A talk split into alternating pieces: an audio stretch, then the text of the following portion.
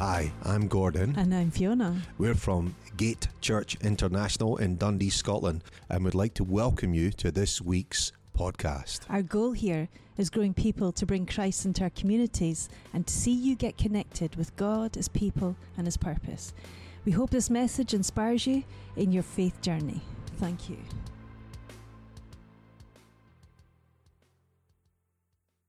This is the time of the service where we bring the Word of God. Are you ready? We've been looking at the, uh, the, the Gospel of Matthew. We've gone through some of the chapters recently. We looked at chapter 4 and, you know, various things in there where we, we, we saw Jesus uh, being baptized by John the Baptist. And he went out in the wilderness for 40 days and 40 nights and he rebuked the devil at the end of it, mainly by the power of the Word of God. Isn't that awesome? So he rebuked the enemy primarily by the power of the Word of God. Then we see him go on to do some miracles in Galilee.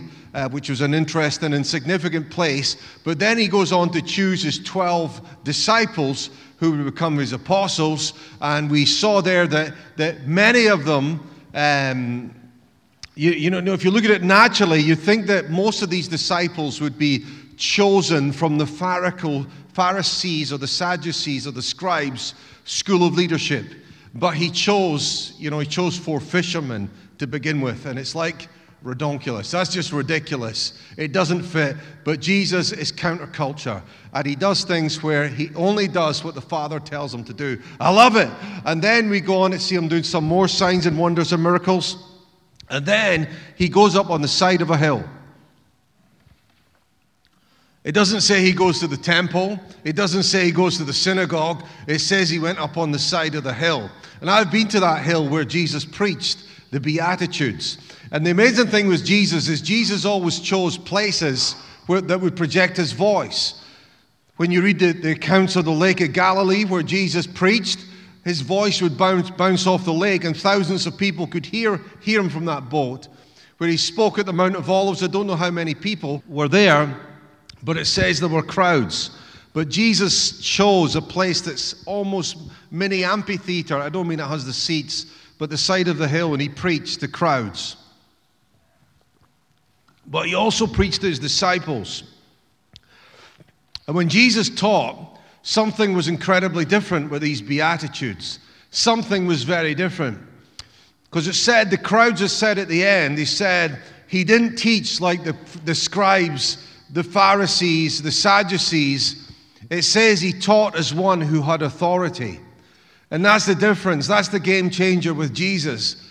People taught from what they knew and they were schooled, and some of them taught well, but Jesus taught with authority. And the reason Jesus had authority was he was the Son of Man, but also he's the Son of God. And he preached, and people listened to him. And people liked, in the main, what he taught, and people responded to him.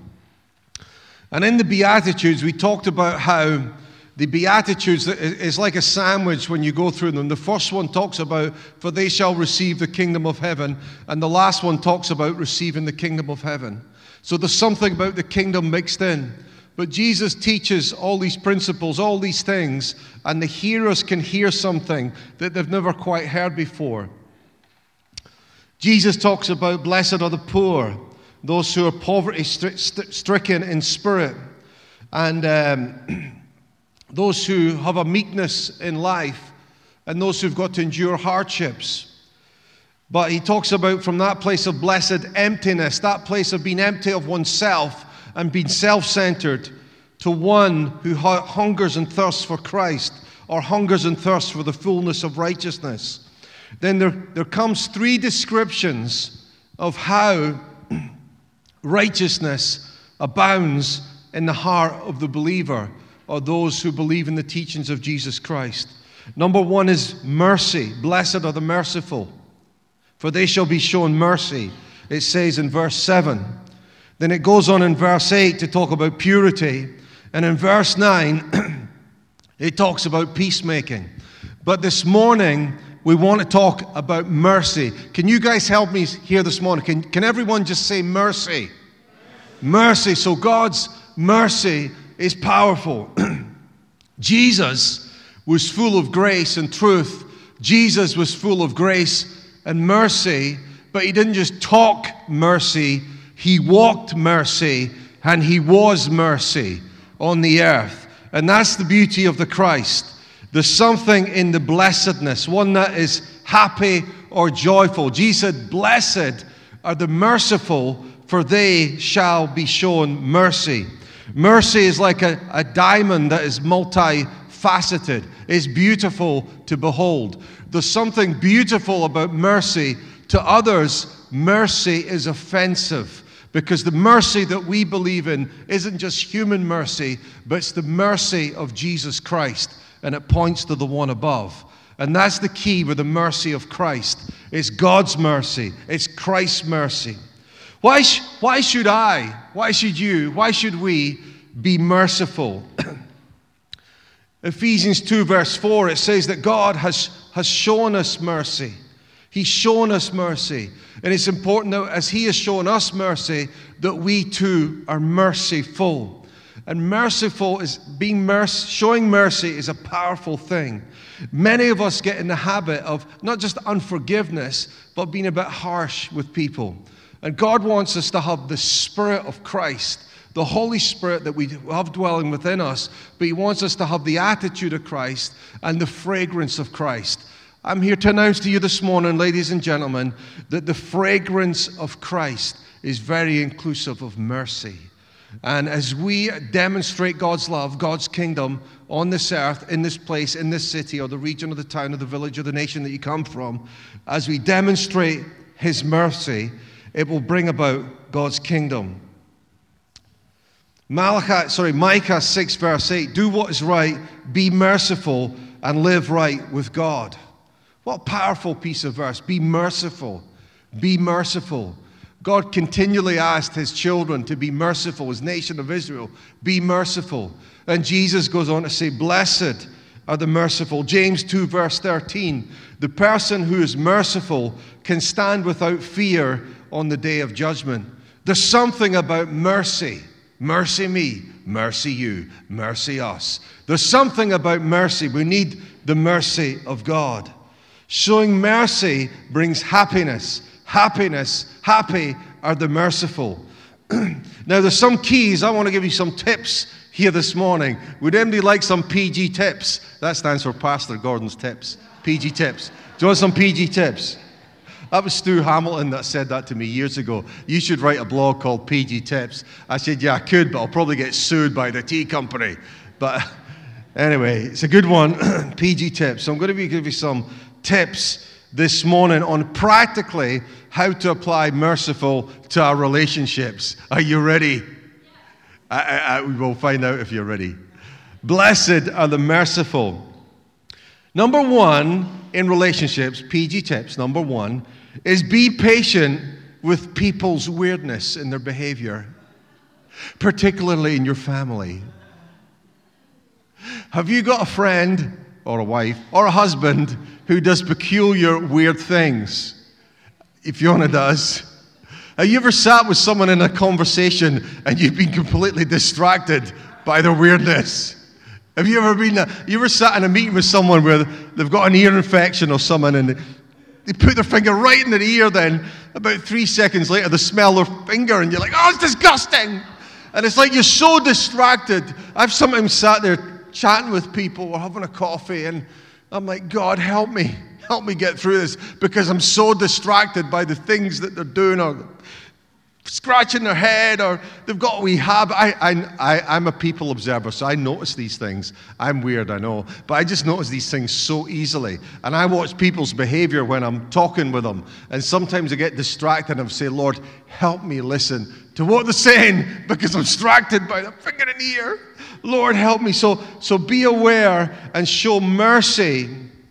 Show mercy with people and don't get irritated. It's so easy to get irritated. Ephesians 4, verse 2 make allowance for each other's faults. Hands up who's got that verse on their fridge like a magnet. you do, that's good. Anybody else got that in their house? Someone else putting the Do I see any more hands? So it, it's, I wasn't expecting them to put their hand up, so I'm throwing. But make allowance for each other's faults. It's such a powerful thing. You know, hurt people hurt people, don't they? When, when people are hurt, they hurt other people. And sometimes when we get irritated, it can lead on to other things and arguments and various other things that just make us go crazy. And, you know, anybody here that, that that's married, uh, I'm going to say something, but I believe, it's, I believe it to be true.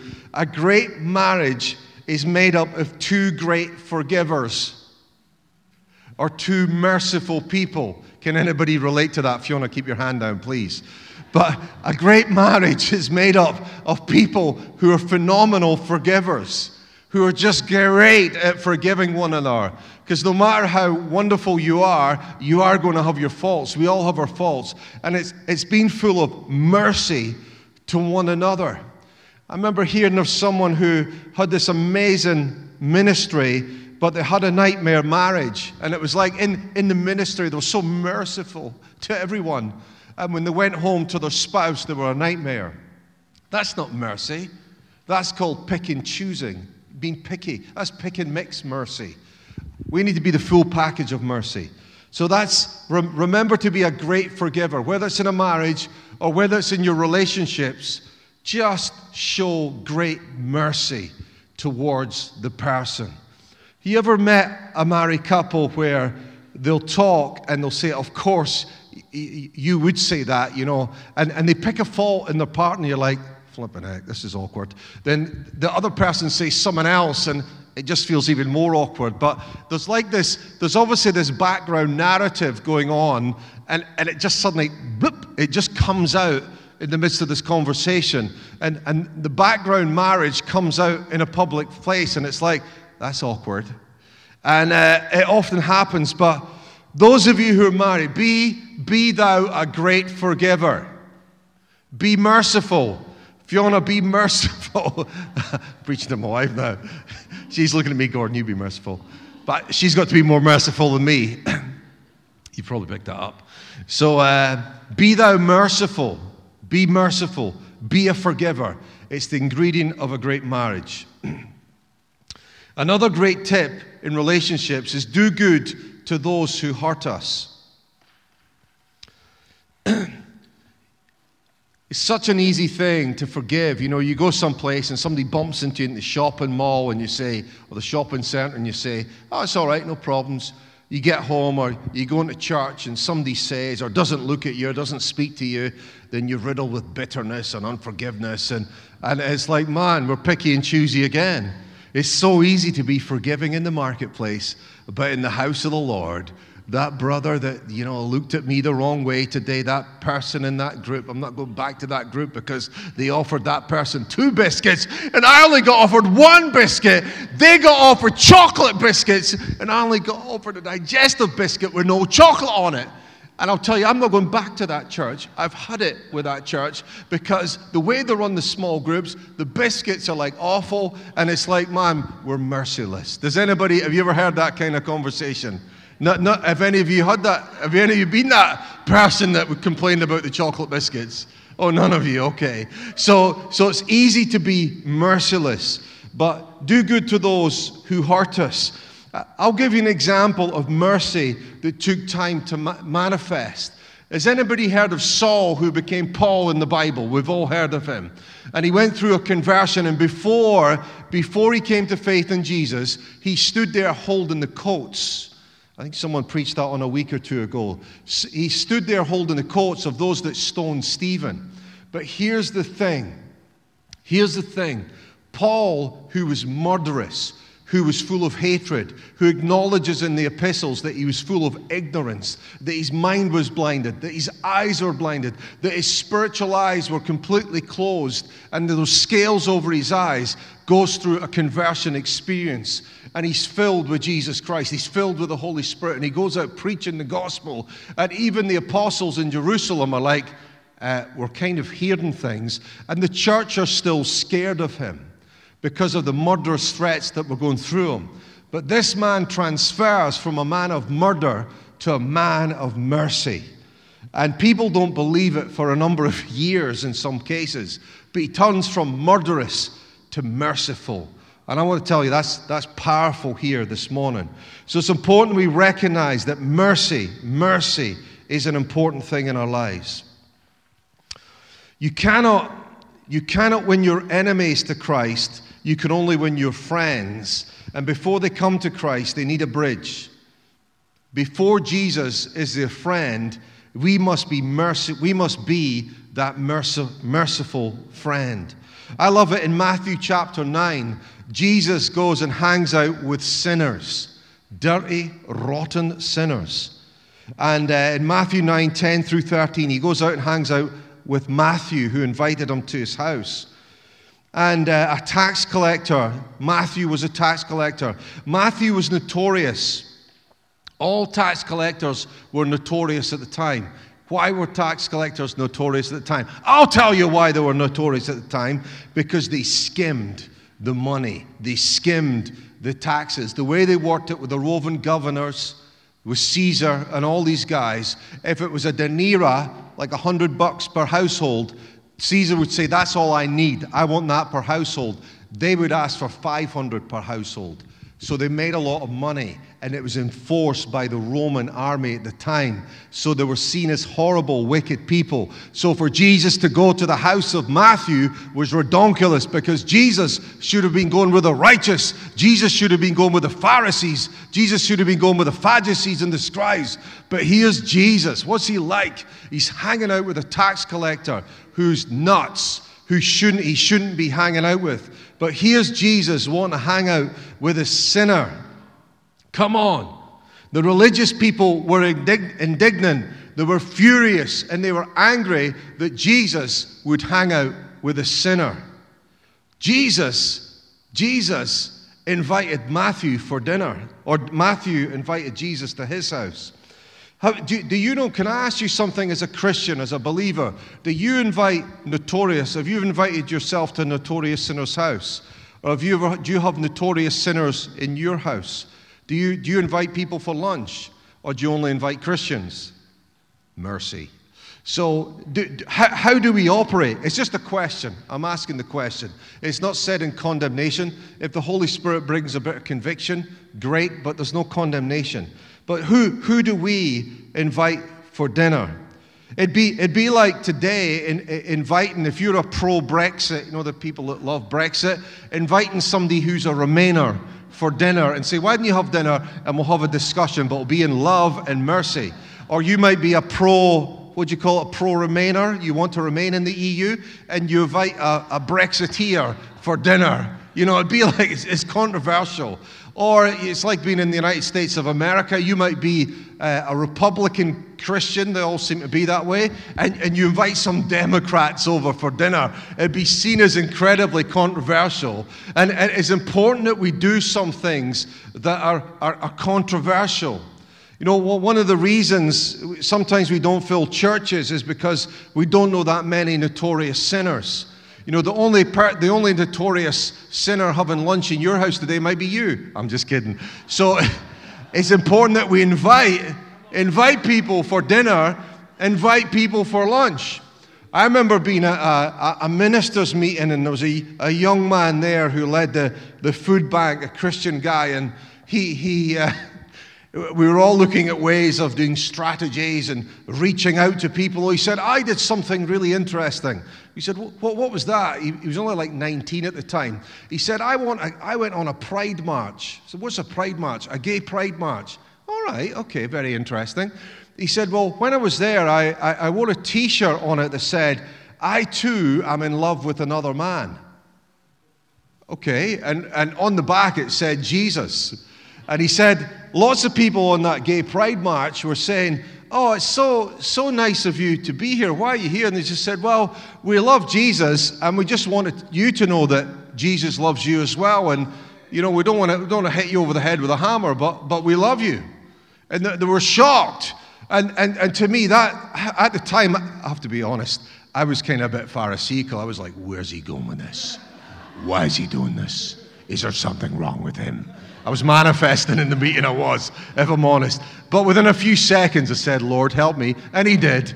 And uh, I was like, Jesus, help me. So, so you, you see the whole thing of how, how we do dinner with people, how we, how we hang out with people, how we get in, in amongst people. There's another guy, a clergy guy in Dundee, who does who, who's running a, an alpha course or one of these interested in Christianity courses in a gay pub. And I'm like, right, that's interesting. And I struggled to process it, but I'm like, man, when I read the Bible, it's kind of more, it's more like what they're doing than what I'm doing. And I'm like, that's more aligned with the scripture, how Jesus hung out with sinners and what he did with people, because the reason Jesus did that is because he was full of mercy. When you read the account of Zacchaeus, who was up a tree and he saw Jesus and he said, I'm coming to your house for Jesus, sorry, Jesus said to Zacchaeus, I'm coming to your house for dinner. He invited himself. Zacchaeus turned around, his life turned around after experienced dinner with the manifestation of mercy himself. That's why his life was turned around, because he experienced the manifestation of God's mercy and God's grace. Mercy reaches into the peculiar and awkward places and brings out the gold. In other words, brings out the sinner into the kingdom of God. That's the power of mercy, and that's the Christ that lives within us. The mercy of God is powerful and it's awesome, and it operates in you and it operates in me for the glory of God. So recognize the power and the place of God's mercy. And you are one who is merciful, who's full of God's mercy. Jesus was moved. It says that when Jesus saw the crowd, he was moved with compassion. And Jesus was just so full of mercy. Mercy motivates us. See, when we've got a Pharisaical spirit, it motivates us to see things and, and to judge things and to make statements about things.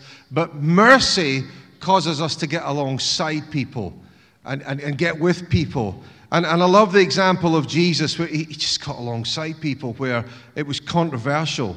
It was crazy. I've, I've, I've had some people who aren't Christians at my house and or been out with them and uh, you know, sometimes they like to drink a lot, so when they're in my presence, they don't drink. And on one occasion, they, they had a lot to drink before they met up with me because they kind of felt like they couldn't drink when they were with me. So that was kind of like, Lord, help me get through this kind of stuff. But I want to tell you, as, as we demonstrate God's mercy to people, people will, will, will know that, that, that Christ is real. Because if, if we're good news, you see, so many people have a problem with churches today. I'm going to be honest with you, so many people find the church so judgy and mental, judgmental. And it's like they just can't touch it. And that's how people criticize, oh, that community fridge thing. It's only like, what's it about? I'll tell you what it's about. Here's the, here's the process for sinners of what they go through. Number one is they need to connect with the cause where they see mercy. So when people see mercy, they connect with the cause. When they connect with the cause, they can connect with a person that's connected with that cause. So when that person who's connected with that cause represents Christ and shows mercy, when the mercy is shown and the, demonst- the mercy is demonstrated, a conversation can take place. And when the conversation takes place, they can introduce who they know the mercy comes from. The mercy comes from the Christ. So, because of the mercy that's shown through the Christ, that's shown through the Christian, they can introduce them to the Christ, and then they can introduce them to community, which is church, and they can get connected. And you see, it's a process. Jesus, Jesus shaboomed it in a day. We don't have that privilege. We're, we're not Jesus. He, he just shaboomed it in a day. But we've got to shaboom it through a process of relationship building, reaching out to people, being kind to people. And I know that you guys are all doing that. But I'm just want to encourage you more that the, the mercy of God is powerful. It's, it's His kindness that leads us to repentance. It's mercy. So people need to see the mercy. And when they see the mercy, they can hear about the Christ. And when they hear about the Christ, comes the conviction. And when the conviction comes, it brings about a change in heart that changes lifestyle because only Christ can bring about that change. So there's something about his mercy. Jesus was moved with compassion. Jesus said, I desire mercy and not sacrifice, for I came not to call the righteous but sinners. This is in Matthew 9, verse 10 through 13. I desire mercy, not sacrifice. What does that mean? Well, with the Pharisees, the Sadducees, and the scribes who he's preaching to, um, it's a quote from Hosea 6 where God accuses the people that their love is like the dew on the grass. It's there for a brief morning hour and then is gone, and all that is left is the empty form of like burnt offerings. God wants mercy to be alive in our hearts. And, and, and rather than just evaporating like dew on the grass every morning, it's something that's permeated our hearts, and we're people of God's mercy. And you see it with the, the, the, the, where Jesus talks about them straining out gnats, the Pharisees. Also, the parable of the, uh, the Good Samaritan, where, where Jesus, Jesus draws out the mercy of the Samaritan. You see, the, the people that dropped, the people that dropped them were the priests and the religious people. The man that reached out was, was a, was a half breed. He, he was half uh, Galilean, half um, Jewish, and he was perceived as not quite right, but, but he reached out and he did the right thing. Jesus asked who was the righteous one. They said the Samaritans. The people said the Samaritan was the good man in the parable. And the, the, there's mercy, there's something about mercy. It sees distress. So it says that he saw him. And, and when he saw him, he had compassion on him. And that's the thing in the parable, the Samaritan. And he responds with a practical effort to relieve the distress. There's something about applied mercy and application. And even, even when the person is perceived as an enemy, it acts. It acts. So even though the, the, the, the person w- was perceived, perceived as an enemy, the person acted. And that's what Jesus was teaching. So even if a person in distress is an enemy, you act. And that, that, that's what Jesus is teaching here. An eye for distress, a heart of pity, an effort to help in spite of enmity. That's, that's mercy. There's something about mercy that just, that just cuts across religious divide, all, all, all these things, and just reaches out a hand of, of, of mercy to, to other people. There's something about mercy that just smashes through walls and barriers builds bridges. There's something about mercy, the mercy of Christ, that does something awesome. Well, I'm going to leave you with this today, but when, when Jesus Christ, Jesus was on the cross, it's one of the most powerful acts of mercy ever. Jesus said, Father, forgive them. They don't know what they are doing. You know, people sometimes say, oh, you know, you can go overboard. You're, you're imbalanced. Gordon, you're an imbalanced Christian. You can go overboard on mercy. There's also justice. Yeah, I know that. I know there's justice and mercy. We get that. But we're preaching on mercy here this morning. So Jesus said, Father, forgive them, for they know not what they are doing. So, yes, we can go overboard on mercy. I love it. Did Jesus go overboard on mercy on the cross? Yes, he did. Father, forgive them, for they know not what they do. You know, people will pick up, people will pick up your vibe. People pick up quickly if you're a Pharisee, and people quick up, pick up quickly if you're full of mercy. Mercy will be demonstrated in the body of Christ. It is being demonstrated in the body of Christ. And I want to appeal to you here today. If your heart is hard against God, if your heart is hard against other people, just say, God, give me mercy. Let me be one who enacts mercy. Jesus took a risk going to the house uh, uh, of, of, of, Matthew, the tax collector. He took a high risk. He could have looked a, a plonker. He could have looked like he was nuts. He, could, he probably did. He could have looked like he was contrary to Jewish tradition. He could have like he was contradicting the culture of the time. But here's the thing Jesus countercultured anyway. He only did what he saw the Father doing. I love it. I love it. Because when we read about Jesus, it's mercy into people who feel like there's no mercy in life.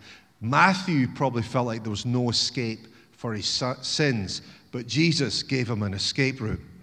Today, ladies and gentlemen, the only escape route from that nature, that merciless nature, in our sinfulness is Jesus Christ. And Jesus said on the cross, Father, forgive them, for they know not what they do. I want to announce to you here today the Father forgives. He forgives us.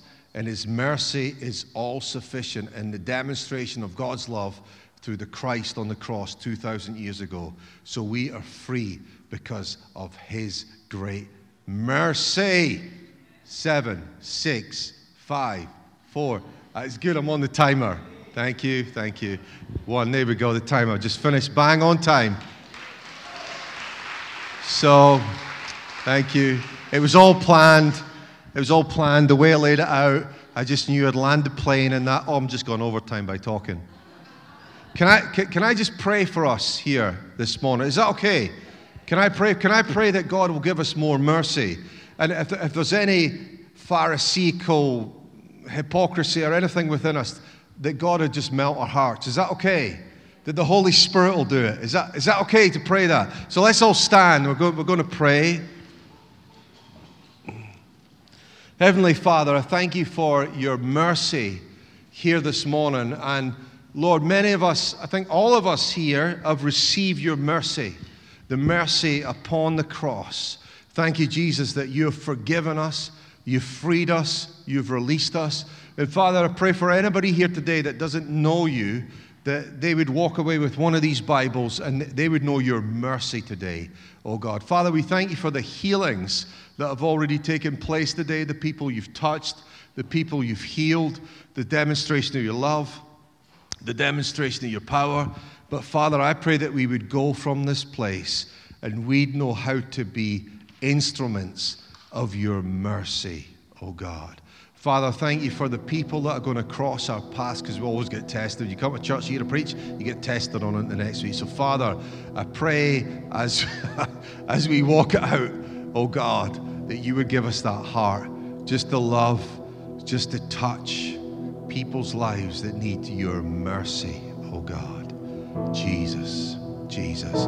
If you need God's mercy this morning, if you just need His mercy, in your life, just lift your hand before Him if you need a touch of God's mercy.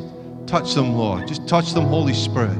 Spirit of God, just touch people in this room that they would know your mercy, oh God. They would know your love and your power. Jesus, Jesus, Jesus. Hallelujah. Thank you, Lord.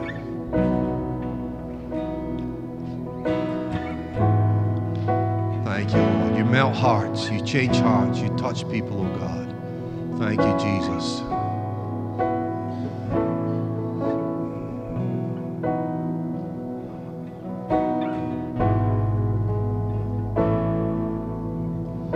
Thank you, Lord. Hallelujah. Hallelujah. Thank you, Jesus. I, I, just want to pray for there's some people who are I just sense as people are going to do some deals this week. I just sense the Holy Spirit saying, I, I just see like golden keys, and God saying He's going to unlock doors for some people. I don't know if it's property deals or business deals or some kind of deals, but I just speak that over people this morning. That are, are this week, this coming week, there's going to be a breakthrough with some stuff. I, I just sense the Holy Spirit saying that breakthrough, breakthrough, breakthrough, breakthrough, breakthrough, breakthrough breakthrough in Jesus' name. In Jesus' name. Thank you, Lord. Thank you, Lord. Just sense the Holy Spirit saying as well that there's, there's people here with what you call intellectual property. There's ideas and inventions and things that and it's locked up in your mind.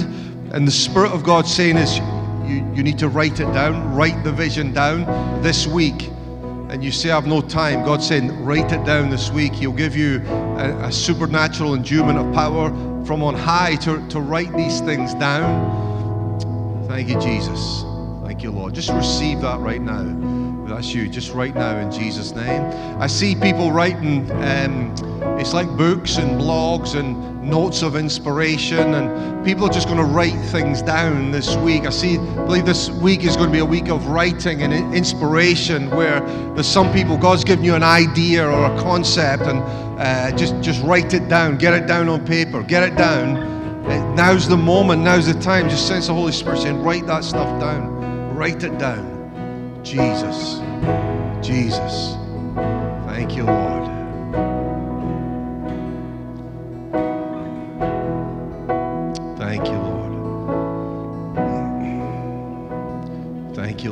I just speak multiplication over people's minds, over their ideas, over uh, vision, over uh, business ideas, property ideas, financial. I just speak your blessing and your multiplication over, oh God. Speak life, life, life, life, life over these things, over these people. Just speak life. Thank you, Lord. Thank you, Jesus. Thank you, Lord.